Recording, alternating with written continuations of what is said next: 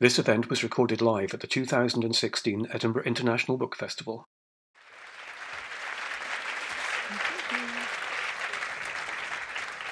Oh, gosh, that's quite bright. yeah. Welcome, folks, to this um, evening session at the Edinburgh International Book Festival. Thank you so much all for coming. What a wonderful full house. Um, my name is Jenny Niven. I'm Head of Literature at Creative Scotland, um, and I am delighted to be joined by Laura Bates this evening. Before we get started, because I'd just make sure that your phones are on silent, please do tweet with the um, Ed Bookfest hashtag, um, but make sure you're not going to make any noise out there with your devices. Um, yeah, could we start, please, by giving Laura Bates the warmest welcome?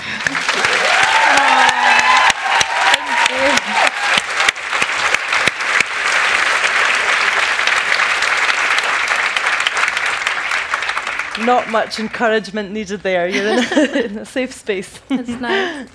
Laura Bates is a journalist, writer, and founder, as you all probably know, of the Everyday Sexism Project. She's the author of Everyday Sexism, this beautiful book, and Girl Up, more of which uh, later. She is a fearless campaigner and champion of women's rights, and she was actually recently awarded the British Empire Medal for services to gender equality. That was just last year in 2015. Good job. People are nodding. Gracias. There is so much to talk about um, that we are going to dive straight in. We're going to talk a little bit about um, the Everyday Sexism Project, um, a few of the kind of key issues in there, um, and then I'm going to, after about halfway through, probably open the floor to you guys because it feels like this sort of event that people are going to have a lot of things that, that you want to say and that you want to ask, um, and I'm not going to hog Laura for the whole time. Um, but just to set us up and start us off, would you like to read a little bit, Laura, from? Yeah from Girl okay. Up. I'll just read a tiny bit from the very first page to give you a flavour of the book. You've been getting messages since you were a baby. Messages about who you are and what you're good at, about how the world sees you and what you should do if you want to succeed. They're the kind of messages you don't really think about because they're all around you all the time. They said you need to be thin and beautiful. They told you to wear longer skirts, avoid going out late at night, and move in groups never accept drinks from a stranger, and wear shoes you can run in more easily than heels.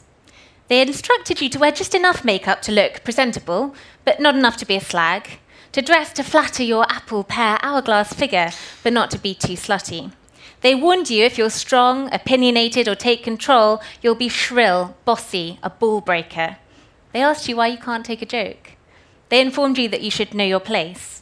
They told you that's not for girls. Take it as a compliment. Don't rock the boat. That'll go straight to your hips. Smile, darling. They told you that beauty is on the inside, but you knew they didn't really mean it.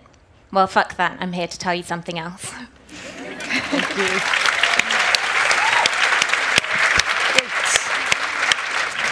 So, Laura, just to um, start us off, you talked about, I think it's in Everyday Sexism rather than in Girl Up, but about there being a tipping point for yes. you that kind of brought you into working in this field. Can you just tell us what your tipping point was? Yeah, it was a really, really terrible week in 2012. And it was quite interesting to realize what it took because looking back now beyond that point, there were just so many things, as I think everybody knows. But for me, it was the fact that these things just happened in the space of a few days, really, really short space of time. Um, one of them was being followed home by a man really quite aggressively sexually propositioning me, refusing to take no for an answer. So I had to walk past my house so he wouldn't know where I lived, one of those situations. Um, another was being groped on the bus by a stranger sitting next to me. And I was on the phone to my mum. It was relatively late at night. And because I was in that bubble of being on the phone, I said something out loud in a way I don't think I otherwise would have felt confident to do. So I stood up and I moved away from him. He sort of slid his hand up my legs and grabbed my crotch. And I said to my mum, I'm on the bus. This man just groped me. And everybody on the bus heard.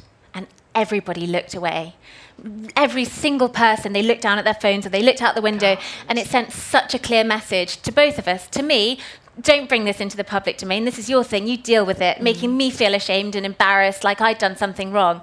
And to the guy groping someone on the bus, this is fine. No one will say a word. This is socially acceptable. Don't you worry. Go off and do it again. And then there was a, a few days later, I was walking down the street and I was walking past some guys who were unloading some scaffolding off the back of a truck. And within a meter, as I walked past so close to them, as if I wasn't even there, one of them just looked at the other and went, Look at the tits on that. Not even her, just that. And at the end of this week, I was just sitting down thinking about these things and what an awful week it had been. What suddenly struck me was that if any one of those things had happened on its own, I wouldn't have been sitting there thinking about it because it was normal, because I was used to it, because so many similar things had happened. And it was really that moment that made me think, why is it normal? But what really was the shocking thing for me, I think, was that I then started talking to other women and girls and saying, Have you ever experienced anything like this? And I honestly thought at that stage, so normalized and inured we are to it, that a few people might say, Oh, yeah, I've got this story of this one thing that happened, you know, one or two. And of course, mm. it was every woman I spoke to. And it was on my way to meet you just now, this happened. Yesterday, this happened. Every day at work, this happens.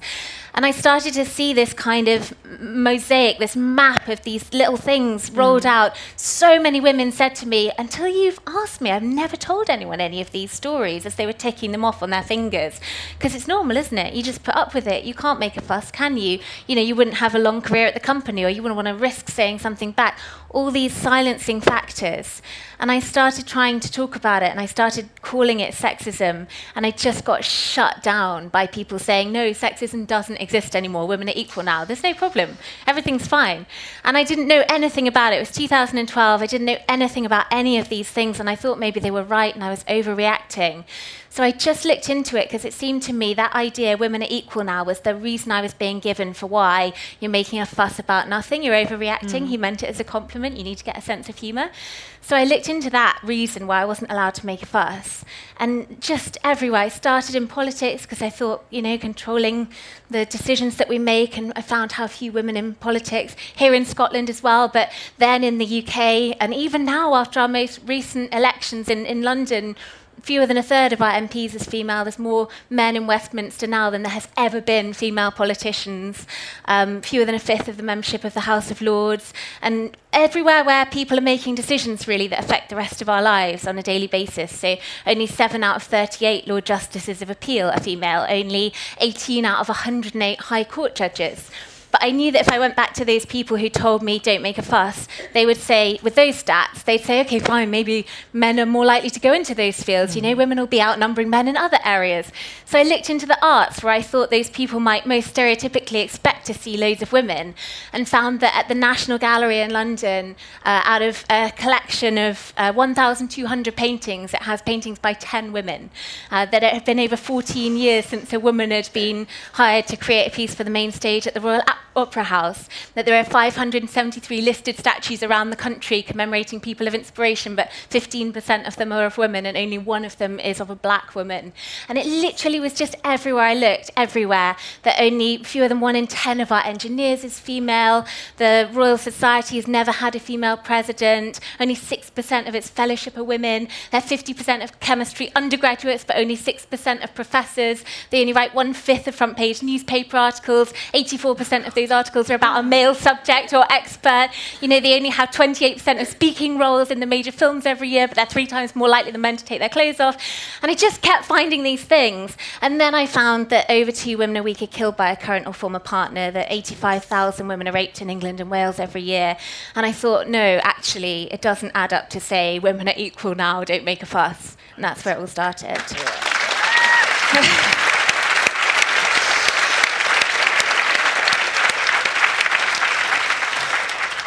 So, how did that then lead on to the Everyday Sexism project itself? Well, I figured I couldn't try and solve a problem if people wouldn't even accept that it existed. There was yeah. a missing step there. And I thought, actually, before we can even begin tackling it, maybe there's just a, an awareness thing that's missing. Um, so I thought, what really, because I hadn't realized either until I'd heard all these amazing women's stories. So I thought maybe I could do that for other people. Mm. If there could be some way that we could all put our stories in one place, then then you can't say you're making it up, you're overreacting, because here are 50 people who've experienced the same thing. Mm. And it was really that, at the beginning, it was that simple. I thought maybe if 50 people's stories ended up in the same place, then the next time we have these arguments, we can say, look, this is a problem, it is happening, it's not, you can't just say it doesn't happen. And I really just, that was what I, I thought. I thought it would be 50 stories. um, and I thought that was that, that would be it on my Facebook wall.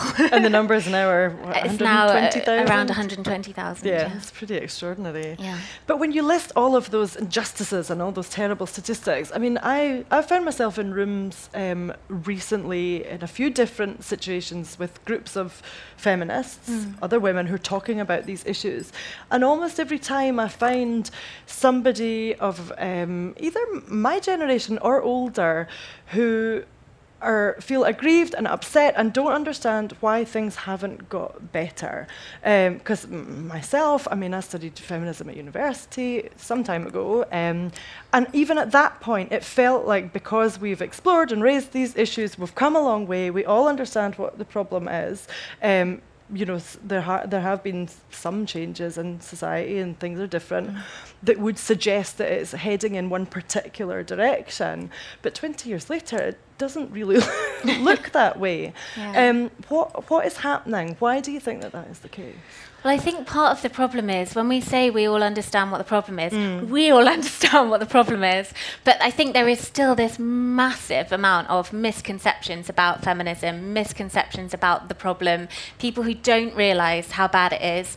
I think that women, feminists, women, women's rights activists, the women's mm. sector have been doing incredible work for many decades, not just for the last 20 years, but course, also yeah. for the last 20 years. and one of the things I find really tough is that people often say this and then they say, so, you know, feminism's failed, hasn't it? You right. know, it, it's, and I think actually feminism has made incredible gains and it's just a massive battle that we're still fighting. And of course, there's still such a long way to go. Mm. Um, I think that the problem is huge and, and that's why it's taking us a long time. Mm. Um, but I don't think it's a kind of failing or something about other generations. I think that's such a great way way of blaming, victim blaming, Ourselves. essentially yeah, blaming absolutely. women for the problem. Yeah. yeah. A lot of what you talk about in Everyday Sexism and in Girl Up is about institutionalized sexism and yeah. modes of behavior that people don't even instantly kind of recognize as, as having sexism at its root.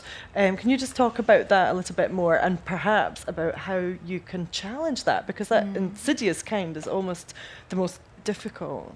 It is, yeah. The, the, really normalized stuff, the stuff that we all kind of take in from the world around us, that means that we grow up doing it automatically because we've learned from such a young age this is what normal looks like. Mm. It's really hard to challenge, partly because it's so ingrained that you have to literally unlearn it, all of us. But also, I think because people get very defensive when you challenge something like that, that they're doing automatically, particularly if it isn't something deliberate or malicious. It's, it's not mm. about women hating, it's just something they've never questioned, especially perhaps if they're a man who might never have experienced or witnessed something like this. There's this m- critical mass, I think, of men who have no idea this is happening, who wouldn't dream of doing it themselves, mm. but haven't necessarily recognized it's going on. And that's hard to challenge because there's an immediate knee jerk reaction of you must be trying to blame me for something. Right. But also institutionally, this is written into the, the buildings and the structures around us from our politics to our media you know, things like, I think a great example of this is a headline on the BBC News website last week where there was a, a horrible attack in Russell Square in London and a woman was killed.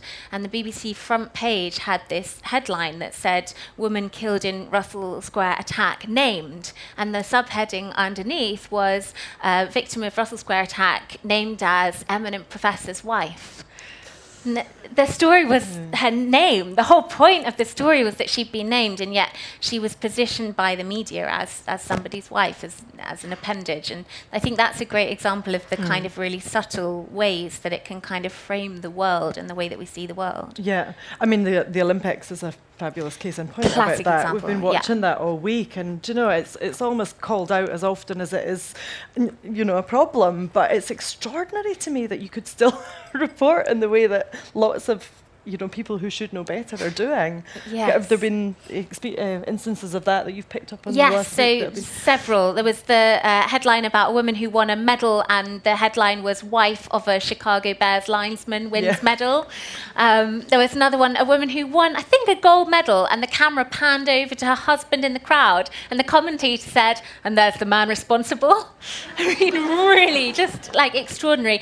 There was a gymnast, I think, who was criticised because her leotard was said not to complement her skin tone. I mean, particularly in sport as well, we are seeing women Lord. experiencing racism and sexism Yeah. combining as well massively. Serena Williams is a great example of that, you know, just a horrendous kind of intersection of different prejudices informing each other as well. Mm. There was one in the back of the Sunday Herald today that is a team of four. I, I, I can't remember actually which sport it was, but four gold medal mm. winning women, and it says "Girls' Night Out" on the oh back. Or do you know? like, Just- yeah, the- discomfort with the word woman is something I've really mm. noticed in the commentating actually. That they either want to call them girls or they want to say ladies, which is just so weird when these women are doing these incredible feats of athleticism. They're and you know, that's a very talented lady. You Yeah. just- you can't imagine them as like the men are streaking around the pitch going, and look at those gentlemen go. You just wouldn't. It's ridiculous. there was a good uh, Radio 4 discussion about that. People probably heard it last Sunday about um, about when you use women and when you use ladies in sport, and it was about how you never ever hear of. You always hear of um, women's football teams. My own football team is the same, Edinburgh South Ladies FC, but you never hear of it be ladies when it's women's rugby. It's always women's rugby. It's not ladies rugby because that's the wrong type of lady. you know? Yeah. it's a strange sort of A whole other stigma. yeah, yeah. I yeah. So I'm, I'm I'm conscious that there's lots of people out there who want to ask many many things.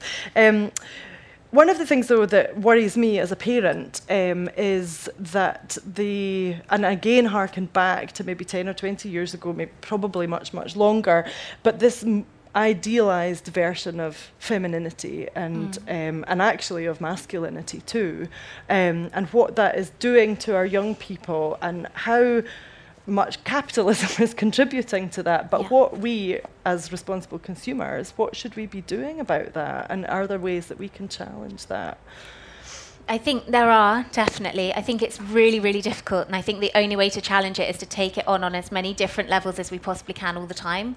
So I think that it means challenging this kind of sexist culture when we see it, when people are challenging uh, American Outfitters because they're selling a skirt with a picture of a girl who looks 13 bending over and showing her crotch, whether it's challenging retailers who are selling padded bras that say Little Miss Naughty to 10 year old girls, whether it's educating our kids. I mean, I think for me, one of the biggest catch-alls, one of the biggest ways that we could tackle so much of this would be to have really, really good sex and relationships education Right. in all schools that deals with things like gender stereotypes and online porn and healthy relationships and consent and gives young people basic information about their rights and their bodies, young people of all genders, because it is so scary and confusing. Mm. Uh, we know from the All Party Parliamentary Group report that was released recently that girls are five years old when they first start to worry about the size and shape of their bodies.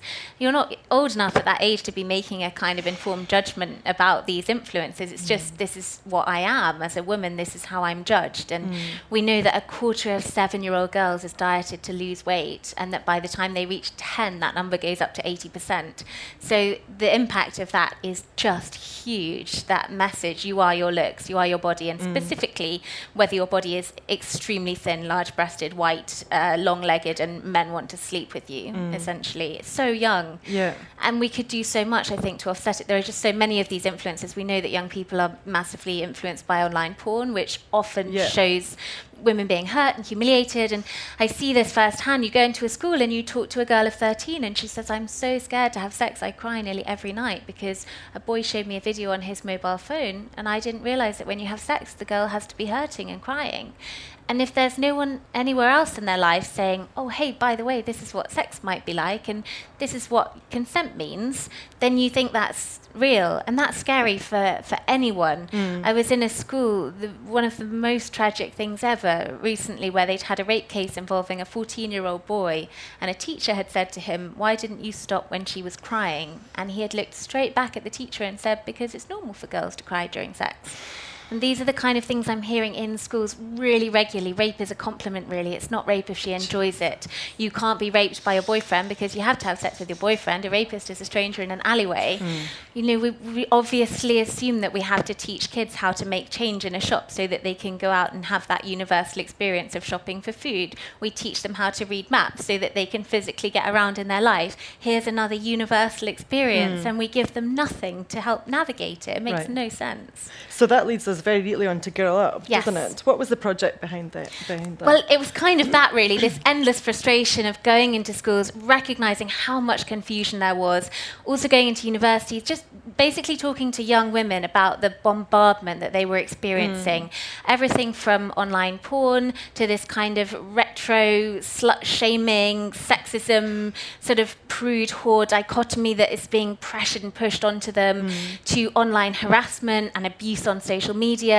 And it didn't feel like there was very much, partly because of this zero compulsory sex and relationships education, no one was saying to them, actually, it's all right. You know, actually, you do have the right to say this or that right. or to make this decision. And actually, it's not just uh, that you're a prude or a whore and there's nothing in between. Um, but also, really, that adults, when they knew about it at all, had this idea often that it was like when you talked about online porn, that you were talking about like a centerfold, a Playboy centerfold, but online, and the, the scale of it. Or, or we're giving advice like, um, oh, well, if you don't like it, then just turn off Facebook if someone sent you a message. And that wasn't helpful for that generation no. and for their world, the reality of their world. So we campaigned for years, desperately tried to get this stuff on the curriculum, and in the end, I kind of banging my head against a brick wall. I wanted to write a book that would hopefully be useful for young women in their 20s 20s and their teens, but also for everyone else to kind of have a window into that world. And that's what Girl Up was really. Mm. Is there research at the minute, uh, really up to date research on what is happening in terms of young people's exposure to porn and things online? And what yes. is that revealing? There is. So the most recent research that we have, which is an ICM poll for the BBC, found that 60% of young people are 14 or younger when they first see it, and that a quarter are 12 or younger. So that's 25% or 12 So 25% or, or 12 or younger, that the majority of those come across it when they're looking for something else or have it sent to them accidentally. So there is a real sense of kind of confusion and shock there. But also that 60% of 14 year olds have seen it. And that's so crucial because when we talk about sex education, you always get MPs usually conservative MPs saying, oh, no, no, no, we can't expose them to that kind of thing. You know, I don't want you talking to kids about sex. Sex you know, or um, someone in Parliament stood up recently when they debated it and said it will send up the rates of teen pregnancy. And I think that's where we need to say 14 year olds, 60% of 14 year olds are seeing this incredibly mm. extreme, incredibly explicit, often misogynistic stuff. If you choose to bury your head in the sand, then mm. all that there is to compete with that is a vacuum. Whereas we have the option to give them some age appropriate, healthy information to offset that, to give them another option. And that's right. I mean, it's the type of porn that they're seeing, isn't it? Yeah. It's not just so much the volume, although that's obviously an enormous problem, but it's the misogyny and the violence. I think so. I think the porn that we have at the moment reflects our society. And one of the things I did for this book is I, I tried to navigate uh, porn as if I was a 12 or 13 year old who didn't really know even what it meant. Mm. So I literally just typed in the word porn into Google and I clicked retu- hit return and I clicked the top link. So I tried to go for the most mainstream, easily accessible, if you were just sort of curious. And what really struck me about it was if I was a young person, I was exploring it like that, and I wasn't actually going to click on a video, I was just sort of looking, but I wasn't going to click anything. The page that you get that comes up, the first page, it's got small thumbnail videos with descriptions, and every description is of a type of woman. Often they were very racist stereotypes, but also they were stereotypes around very, very, very young teenage girls mm. or um, MILFs, you, you, can imagine, and then much nastier words, and then having something really brutal or violent done to them. So it was like, you know, teen gets her asshole smashed. It was those were the, sorry, I know, those were the kinds of phrasings. Mm. And then on the right hand side, there was a GIF, a kind of running video advert before. So again, I hadn't clicked anything. And it showed three women in quick rotation, all being taken from behind. You could just see their faces. You couldn't see the face of the man. All of it was from a male perspective, as if you were the male gaze. And they were screaming out in pain. And the caption was, Punish Tube. So if you're a 12 year old, all you do is type in the word porn and click once, and you get the message sex is something really violent that happens to women, mm. and it, it, hurts, and, and it's about punishing them. So th- that's like the scratching the surface of the most ready available stuff on the internet. Right. So, what is the project for Girl Up? How do you intend to use that as a tool to kind of help kids navigate this and young women as well. It's not just young yeah. children. Yeah, but everyone really well. It's got a lot in it that I try to make really practical and kind of um, concrete because I really wanted to address the fact that there weren't these concrete solutions mm. being given that were useful in girls' everyday lives. So it has things in it like comebacks to the kinds of things that girls are telling us that they hear a lot of in school.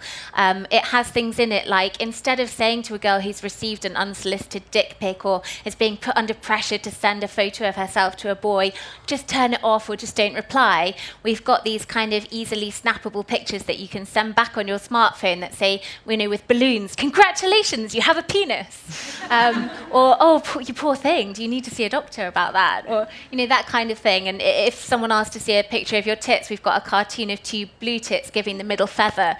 So it's that kind of, you know, things that are, it's, it's not doom and gloom. Yeah. And it's also packed full of some really brilliant comebacks and stories that we've heard heard from young women themselves about ways that they found it constructive to deal with this stuff. Mm. We heard from a woman recently who was walking down the street and there was a man on a roof doing some work and he was really shouting at her about her breasts. So she tried to ignore him and then in the end she shouted back and said, Why would you do this? You know, you're making me really uncomfortable. How would you feel if someone was shouting about your body as you walk down the street? And he laughed in her face and started shouting worse abuse. So she said, Okay, gave you a chance. And she took his ladder down and walked away, left him up there. so I think that's really important to say that Girl Up is it's not kind of doom and gloom. It's, yeah. it's hopefully uplifting. It, it, doesn't focus on you should be fixing the problem. It focuses on this is absolute nonsense and you know it's unbelievable that this happens and you deal with that however you want. Mm. But it also has really clear strategies. It has a ten point plan for starting a feminist soc. It has a yeah. ten point plan for starting a protest. It has specific stuff around things like school dress codes, which girls are telling us a lot that they're coming up against as a real problem. It has stuff for girls at university. It's hopefully quite varied and it's, mm. yeah. So, one of the things that comes through, we'll go to questions in a second, but just, um, you know, a lot of the project is about sharing experience and feeling that your experience is validated mm. and things. But one of the things that is beginning to, um, I think it's a hugely positive way forward, of course it is, but it problematized femini- feminism in a way um, that there are um, all kinds of other um, hierarchies of oppression, if you like, mm. that we all now should be aware of and yeah. that play into the discussion as well. Um, and that's a kind of characteristic of current day feminism, yes. I think, that was not around until quite recently. Um, do you want to just say a bit about that and how we navigate that and why it's important that that exists? but that, yeah. yeah I think it's one of the most exciting things about this sort of wave of feminism, whatever you want to call it, or, or wherever we are, that there is this kind of diversification of, of voices, mm. not enough by any means, but that very much, and particularly with, with young women when I go into schools and universities, that intersectionality is kind of the number one priority that new feminist societies are talking about and right. being aware about. And I think that it's just, it, it's, it's high time and it is so hugely important. You see this really, really clearly, and it came out really early in the Everyday Sexism Project entries, because from really early on, we were receiving stories from women who were experiencing sexism and they were also experiencing other forms of prejudice. Mm. And what those everyday sexism entries make really clear, I think, is that these aren't separate problems that we can neatly compartmentalize. In the same way that I don't believe you can separate out street harassment and domestic violence and not see them as part of a spectrum, there was that similar thing, and, and you could see that in women's lived experiences that they were telling in their own words, because you'd hear from a disabled woman who'd been told to do a pole dance around her walking stick, or an Asian woman who was on campus with her university boyfriend when people shouted at him asking if she was a mail order bride, or a black woman who was in a job interview when the interviewer started talking about his fantasies of sleeping with spicy and exotic black women, or a trans woman who was being hounded from a public bathroom, or a woman who was out in the street with her female partner and found that men would chase them down the street asking to watch or join in. And very clearly, older women who again and again used the same word across thousands of project the word invisible, older women who wrote things like, as a woman of my age, while I see my male peers often being kind of consulted for their expertise, you wonder perhaps why so many older women wear bright coats. It's because we're afraid that people will walk into us these amazing stories and they just they make it so clear that it, it, doesn't work because someone doesn't one day walk down the street and experience sexism and on a different day homophobia mm. that it doesn't work to look at those problems separately and i think practically what that means is that if we're looking at a way to deal with the fact that one in four women experiences domestic violence mm. it can only work if the plan in, is had built into it from the beginning something to tackle the fact that one in two disabled women experience it or that right. if we're looking at the gender pay gap that we build into the plan from the beginning, not as an afterthought, the fact that white women are earning so much more than women of colour and so on. So I think that's I think that's where we're moving towards. I don't think we're there yet. I think there's still a lot of failings, mm. um, but I, I do think it's really positive that it's being talked about so much more. Yeah, great. Um, do you want to just read a tiny little bit more, Laura, while people gear up to um, ask you some questions themselves? It's got a couple of sections. Um, one is about kind of chat up lines, and the other one is about the media uh, and the way that the media treats movies. So I'll start there. In a way, you can see why film and TV show makers feel the need to stick to the same stereotypes that we all know. It makes it much easier to name the films. Imagine if they started being honest about women in relationships. They'd have to start using much longer titles and they just wouldn't be as catchy. Jurassic Sausage Fest. Indiana Jones and the totally unrealistic relationship with a woman who would never have slept with him in a million years after he was so mean to her. 10 things I hate about your unrealistic media mandated beauty standards. Star Trek, into gratuitous nudity. The Hobbit, an unexpected lack of female characters. Pretty, intelligent, self sufficient woman. Game of, oh, good, another rape scene that's not even in the original book. 500 days of how unfair it is that a girl isn't that into you. and I'm getting really tired of being left at home with tears in my eyes while the men go off and do stuff. Sadly, growing up in the 21st century also means dealing with the 21st century chat up line. Gone are the days of a nice stroll together in the park, a casual chat at a friend's party, or a dance in a club. Gone are the joys of the subtle approach, the flirtatious small talk, the nudges and smiles. We're living in the glorious new age of, hey, nice pic, fancy a fuck? Everything from text messages to WhatsApp, Tinder to Snapchat has readied our inboxes for the onslaught of oversexed, overconfident, overish, shriveling pickup lines. The aggression, the terrible spelling. If that's your thing, great, but if not, what do you do? Well, fear not. You're lucky enough to be hearing from someone who once genuinely experienced the darling pickup line Did you just fart because you blew me away? sexy. Genuinely.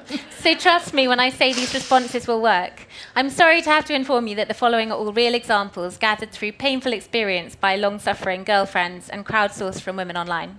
They say, Nice dress, can I talk you out of it? You say, Nice trousers, can I pay you to keep them on? they say, Are you a cowgirl? Because I can see you riding me. You say, Are you the back end of a pantomime horse? Because you should quit while you're behind. They say, Are you spring? Because you'll be coming soon. You say, Are you winter? Because you're leaving me cold. They say, These are real chat up lines. They say, Are you a termite? Because you're about to get a mouthful of wood.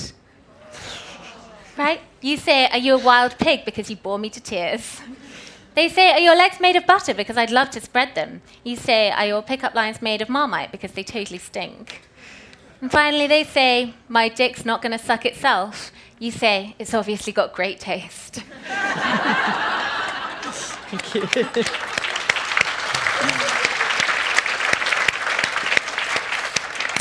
All right, folks, there should be mics, I think, at both sides, or maybe just one there. So if you wait for the mic, um, we've got some questions. Up in the middle. Hi there. Um, on balance, do you feel that social media is a good or a bad thing for feminism? Oh my gosh, that's such a good question. Such a hard question. I mean, I think it's absolutely brilliant in so many ways. I think everyday sexism wouldn't have happened without it. Um, I see incredible campaigns using it every day. Um, I see women who will send us a tweet. A woman in Peru who's just been harassed in the street, who tweets what happened from her phone, still in the street. We retweet it, and suddenly a woman in India and a woman in Germany um, and a woman in London are all sending back responses, supporting her and saying, you know, this is what I did. If it helps, or, or are you okay? You're in a safe place. And that sense of solidarity is incredible to see, and I think has been so important to so many of us. And we hear from so many women on social media who say, until I came across this on social media, I thought it was normal, or I thought it was just me, or I'd been made to feel that it was my fault, who've then gone on to report a rape for the first time, to take someone to court for workplace discrimination we hear from so many men who say this was retweeted into my timeline or reblogged onto my Tumblr page by a woman I know, and I'm shocked. And now I'm reading all these other stories, and it's opened my eyes. There are so many ways in which I see it being used really well. And I also love the way it's able to build international solidarity, that we're able to support feminists in other countries doing such important work and to raise up their voices, and we're able to support one another and share our platforms. And then on the other hand, you wake up every morning and someone's telling you what knives they'll use to disembowel you with while they rape you. So it's really, really hard. And I think there's a real danger that it, because it isn't being tackled at all right now, that there are perhaps vulnerable women of all ages, but I think particularly young women who are just being driven from these spaces by the fact that they mm. try to give a political opinion and somebody threatens to rape them and they just think not for me. And because we have this younger generation at the moment who are so often labelled politically inactive or apathetic, when actually they're disillusioned with mainstream politics, so they're cutting their teeth online, they're having these debates online, that's where they're going to learn how to debate, how to construct an argument. If we then disenfranchise them out of those spaces, that is a real loss that this whole generation of young women is losing mm. that space. And it's ironic because we hear endlessly about the freedom of speech of the men who say these things to women online, but what about the freedom of speech of those women who are being driven out of those spaces? So I think my answer would be that at the moment it's a fairly close run thing, but while I see the feminist movement going from strength to strength, and I'm endlessly inspired by the new campaigns that are starting all the time, I don't believe that the abuse will be able to carry on forever because this is not a sustainable situation. And I think that eventually law enforcement will have to catch up. We will keep mm. putting the pressure on, it will happen. But also, social media companies have got to take accountability for protecting their users. And sadly, I think that will only start to happen when it starts to affect their bottom line. But it will because people will eventually vote with their feet. So I just don't think we can go on like this forever. And that makes me hopeful that things will change. It's not quick enough. But I think hopefully the, the balance will shift further in favour of the good stuff than the bad. Are there any moves uh, with Facebook in particular at the mm. moment to redress some of that imbalance? You know, the thing that allows there to be people posting all kinds of pictures of really pornographic, explicit things, and then women get blocked for showing pictures of themselves mm. breastfeeding. Like, I mean, yeah, is that being it's challenged? Unbelievable. It's being challenged. There are so many women doing incredible things around that double standard, particularly mm. women running great campaigns about breastfeeding and mastectomy and periods and that kind of thing.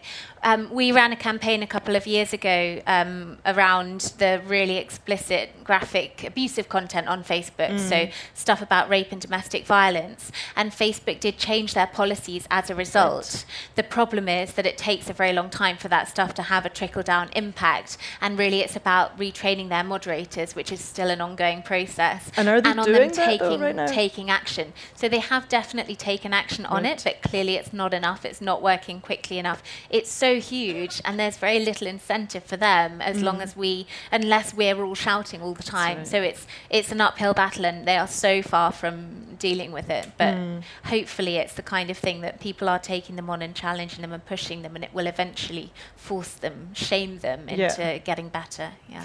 Um, if anybody's interested, the and just when you mentioned breastfeeding and campaigns, there's a fabulous video that the um, poet Hollie McNish uh, mm. released last week. Yes. I don't know if people have seen that yet, but it's just a brilliant, brilliant long form poem um, that uh, yeah, champions breastfeeding, but it's done, done in yeah. inimicable Hollie McNish style. It's fabulous. It's worth looking for. Um, do we have any more questions? Yep, there's one in the end there. Hello. Uh, do you have any sympathy with situations where boys are bullied um, uh, and by over controlling domineering mothers And can this cause later relationship problems with women? Um, well, I definitely have sympathy with boys who are experiencing any kind of abuse or any kind of harassment in, in any relationship. And I think it is really important that we try and increase the um, the confidence of those boys in feeling able to report what's happening. That's partly why I feel like sex and relationships education is so important because although we know that this is a problem that enormously disproportionately impacts women, we know that it is a gendered issue. We also know that our society's gender stereotypes that say boys are tough, men don't cry, actually make it very difficult for boys to come forward and report issues of abuse or sexual abuse. So I think that it's of course, I have sympathy with boys or men in those situations, and I think it's really important that we're trying to expand the conversation at school around these issues wider than saying this is what boys will be boys and this is what girls do.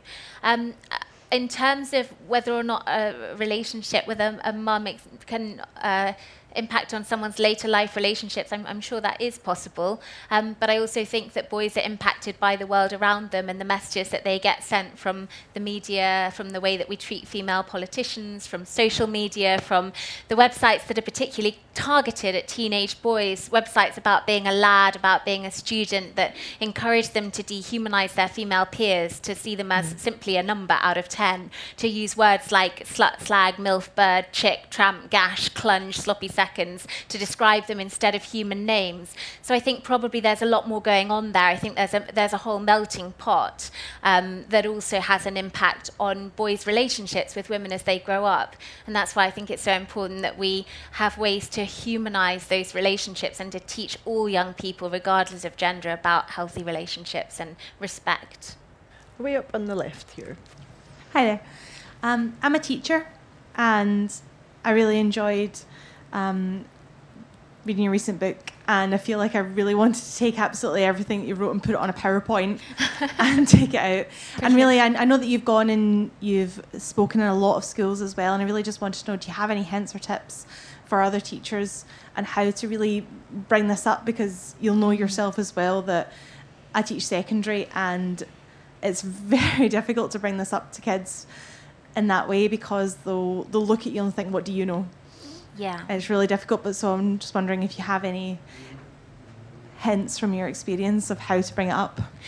Uh, yeah, definitely. First of all, I think the fact that they have a teacher like you who's aware of these issues is probably a massive leap forward compared to, you know, someone who isn't talking about this stuff. So that's in itself uh, brilliant. Um, I think for me, the best responses that I get from young people about this stuff is when I talk as little as possible and get them to talk as much as possible. And sometimes it's kind of um, awkward and they're embarrassed to talk about it in front of each other. But if you give them kind of really wide prompt questions, you know, really, really wide, what, what do girls worry about compared to what boys worry about and just let them go themselves. And they will bring up so many of these things themselves. You don't need to kind of sit down and do it. Or sometimes i find visual aids really really helpful. So just something like one of the cartoons of nicola sturgeon for example during the elections you know the cartoons of her on a wrecking ball the cartoons of her cleavage mm. the, and, and just perhaps next to a picture of a male mp and the way that they're covered. Um, you know just looking at that and asking them to discuss it, letting them kind of come to these conclusions for themselves is really, really helpful in my experience. Um, yeah, I think that's really useful. There's also some great resources online, the PSHE Association and um, the SRE SRE, sex, the, sex, the Sex Education Forum um, are really good. And there's also a really brilliant group called Sexpression, which I know has a bunch of chapters in Scotland. They train first and second year university students to go into schools and to talk to young people, and they often get a brilliant response because they see them as their peers and kind of, you know, these cool, slightly older kids. And often that's a really great way to open up these conversations as well. One here on the left. Thanks. Um, you kind of mentioned earlier about a sort of idea of a safe space and how great it is that everyone here is kind of on board with the ideology that you're representing. And I feel quite frequently that a problem with the left is that there's a lot of sort of inner talk and that we kind of help each other a lot, but then the right kind of rises up and gets even more sort of maybe bigoted or, you know, like ideology comes about that we just want to get rid of completely. I think um, I kind of I, I guess what I'm trying to ask is how do you how do you sort of deal with that? How do you like want to get rid of that idea? How do you how do you touch people who don't want to hear it? How do you touch people who don't Yeah. want to listen at all? It's a great question. Yeah, that's a great question. Um, I think for me, it's another one of those answers where it's a scattergun approach, as many different things as possible. Um, uh, we don't, the Everyday Sexism Project isn't kind of affiliated to any political party. We try and be as neutral as possible in order to reach out to as many people as we possibly can. Um, I think basically what we try and do is firstly social media is one of the ways that we're able to reach a really really broad spectrum of people who wouldn't necessarily seek out an event like this. Because of the because we've got a quarter of a million followers it means that when one woman shares her experience it because it gets tweeted retweeted by 500 other people it means it is popping up in thousands and thousands of people's computer screens shared by someone they know and trust and perhaps care about and giving them something to start thinking about that they might never have even thought of might, might never have occurred to them before. So that's one way through kind of social media. Another is that we take the stories that we get online and we take specific categories of them offline into the real world and put them in front of people who have the capacity to change those things specifically. So, for example, we take our entries from women in the workplace and we put them in front of ministers from all political parties when they're looking at things like equal pay or workplace discrimination and say this is what women are experiencing on a day to day basis so that they're informed by those real world stories when they're making decisions that impact women's lives. Or we took about 2,000 of our entries that were just from women on buses and tubes and we took them to the British Transport Police, who said, We know this is a massive problem, but we also know that only 5% of people ever report it. And we said, Great, we've got all the reports, but we can't do anything about it. And together, from the very beginning, they looked at all of these stories, and we were able to explain that it was much broader than they realized. It wasn't just someone having stuff shouted at them on the tube, for example, it was someone masturbating in front of you on the bus, or someone following you home from the bus stop, or taking a photograph up your skirt on the escalator. And we were able to really give them much more detail of the issue than they'd realised, but also we had women explaining why they didn't report. I had this bad experience. The police didn't take me seriously. I didn't know who to report to. I didn't think that it was a big enough deal.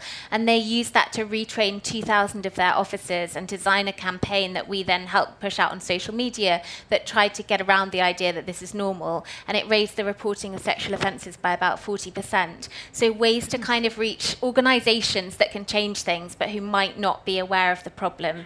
And the same with businesses. We go into lots and lots of businesses and talk about issues that we've had from women reporting sexual harassment in the workplace, putting those things out there in the workplace where people kind of have to listen and, and become aware that perhaps this happens here as well.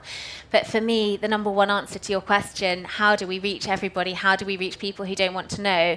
Is that we have to do it earlier before it's too late, before it's ingrained, and we have to do it in a way that guarantees we reach everybody. What's the one way to do that? Sex and relationships education. It's so rare when you work in this field, and I know there I've got colleagues here from incredible Scottish Women's Aid.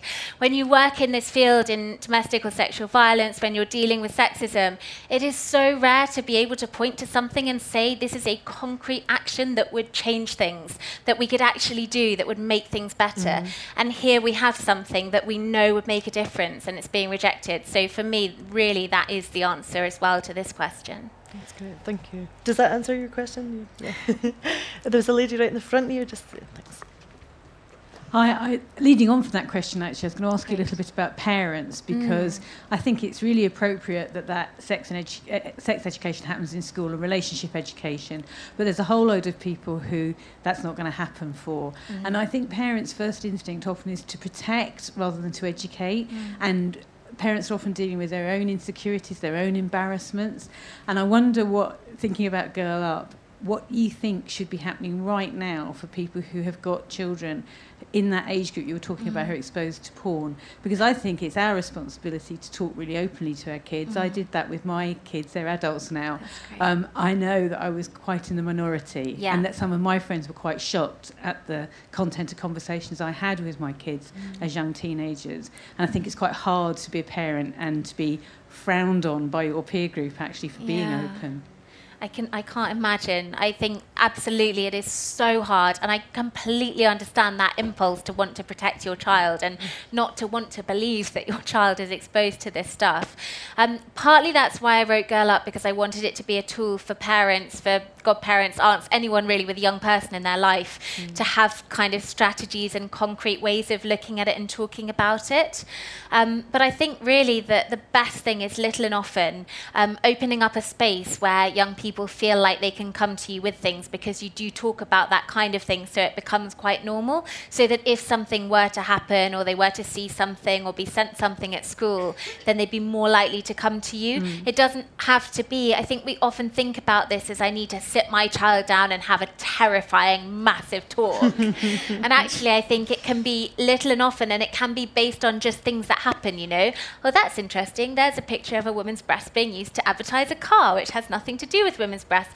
That's funny, isn't it? Let's talk about that. You know, things that as they come up in daily life, actually, you can just start building up a sense of awareness of these kinds of things.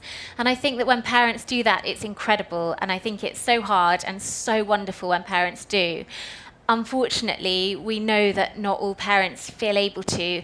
And we also know that 750,000 children a year witness domestic violence in their own homes, and that one in 20 children is already experiencing abuse themselves.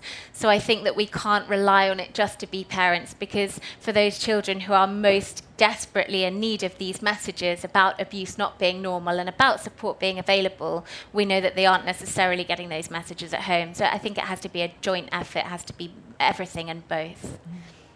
So in the second row here. Hello. Um, how can we back um, improve sex education and relationship education? I think it's so important and vital. And I wish we all had a teacher like that woman over there. Me too. wonderful. Thank you. Yeah, I totally agree. And I'm really glad you asked because this coming week we're launching a massive new campaign. Um, it's called SRE Now, Sex and Relationships Education Now. Um, the website is at srenow.org. There'll be on the website ways that you can email, ways that you can tweet, ways that you can sign a petition, ways that you can support and make noise. But I know that there is also a Scotland specific sex and relationships education campaign going on. I think it's been very active in the Scottish Parliament. I know that there are MSPs who've been backing it. I know that Sexpression Scotland has been heavily involved. So actually probably looking them up is a good way to get into that. Mm. But please support SRE now as well. That would be fantastic. That's great. There's a couple in this uh, the chap up the back. Hi, yeah, I'm wondering uh, what's your uh, thoughts on positive discrimination as a way to redress balance uh, sexism wise? This is something I find really fascinating because when I first started working in this area, I was quite against positive discrimination. And the reason I was against it was because I felt like it didn't tackle the underlying problem. And it, it seems like saying women need a leg up. Um, it seems like saying, oh, you know, poor women, they're not achieving on their own, we need to give them a bit of help. When actually, the reason that there is such inequality across the tops of business, politics, you name it, is because of the discrimination, both over and inherent, that is in place And if we don't tackle that, then if we give women a leg up, then the problems are still there in their way to deal for them to deal with when they're in those roles. So I used to be relatively against it for that reason. But I'm actually coming round to thinking that amongst a raft of other measures to tackle the problem, as a kind of emergency short term measure, it may be one of the best solutions that we have. And what's made me more in favour of it, actually, is how ridiculous the arguments against it are. Because when you talk to people about positive mm. discrimination, they say, oh no, but that would be outrageous because then people who weren't properly qualified would be getting the jobs. You know, that, that wouldn't be fair. The best person for the job wouldn't be getting the job. And I always say, if you honestly think that that's the situation, then you have to think that right now the best person for the job is getting the job, right? If you think that positive discrimination would make it unfair by giving women a leg up, you must think right now. And what that means statistically is that you have to believe that there are three times more men named John qualified to lead FTSE 100 companies than all the women in the country, because that's the statistic that we have at the moment. Three times more men named John than women leading FTSE 100 companies. You have to believe that just by sheer coincidence, statistically, there are almost as many men who happen to go to school with our Prime Minister, qualified to be in our cabinet, uh, as all the women in the whole country. You know, it just, or our previous Prime Minister, I should say. You know, it just, it statistically is a ridiculous argument. Um, and so, for that reason, and also because of this fascinating stuff around implicit bias, mm. they did this amazing study recently um, out of either Harvard or Yale University, and it was published in a journal called PNAS. And they sent out applications for science positions to thousands of jobs across the country. The CVs were identical, but half mm. of them had male names and half of them had female names. And overwhelmingly, the male candidates were more likely to get the job, were offered higher starting salaries, and were more likely to be offered personal mentoring. And similar studies have shown really similar effects with uh, white sounding and non white sounding names. So this is another intersectional issue. But I think for me, that just really brought it home to me. This is a problem so deeply ingrained. It is impacting us without us even realizing it at that kind of a level, at that stage of the problem. I think maybe you do need to take overt action. And of course, when we talk about positive action, people tend to think, you know, that you're talking about these massive leaps. Like if there's a, let's say there's a field in which only 20% of the jobs are held by women, and actually applications in that field are quite low for women, so maybe only 30% of the applications come from women.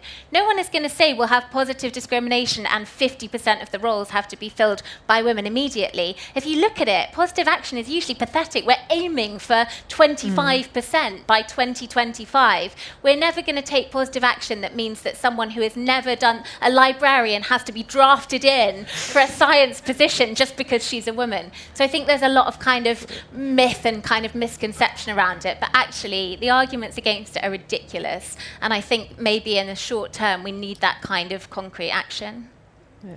I, th- I, I, think it's, that's fascinating. I found myself mm. on the mm. same kind of journey where I used to find that I rejected that idea, and more and more have come around mm. to the mm. idea that it, it's just not happening quick enough without yeah.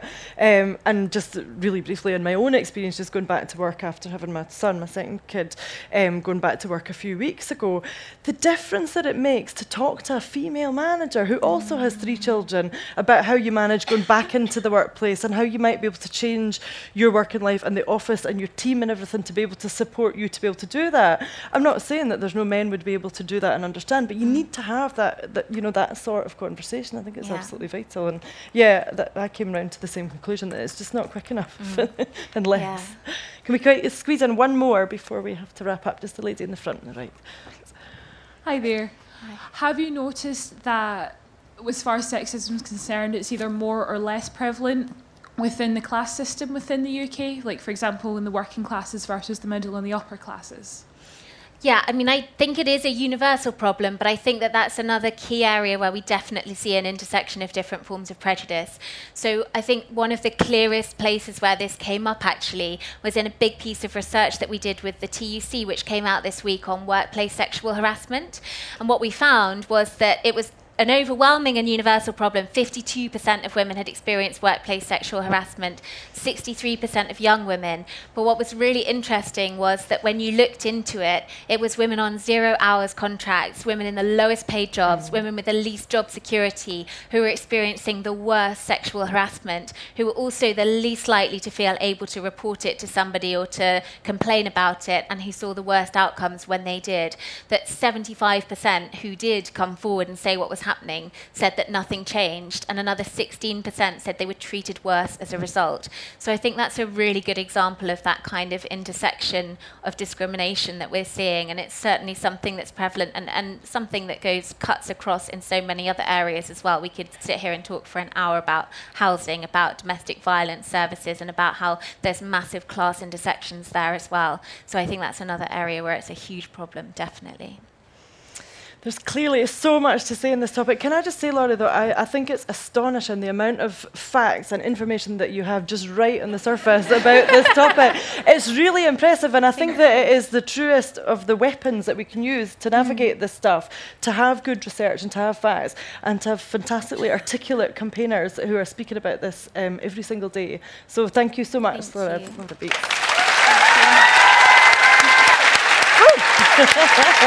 really fantastic.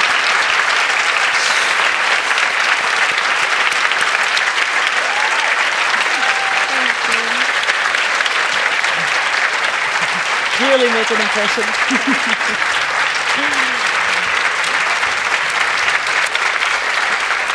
I'm sure I'm sure lots of you already have copies of both Everyday Sexism and Girl Up. If you do already, go and buy another one for someone else.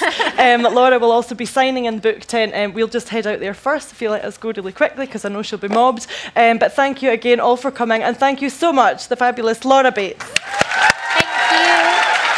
More podcasts and videos of Edinburgh International Book Festival events are available at www.edbookfest.co.uk on iTunes and YouTube. Just search for Ed Book Fest.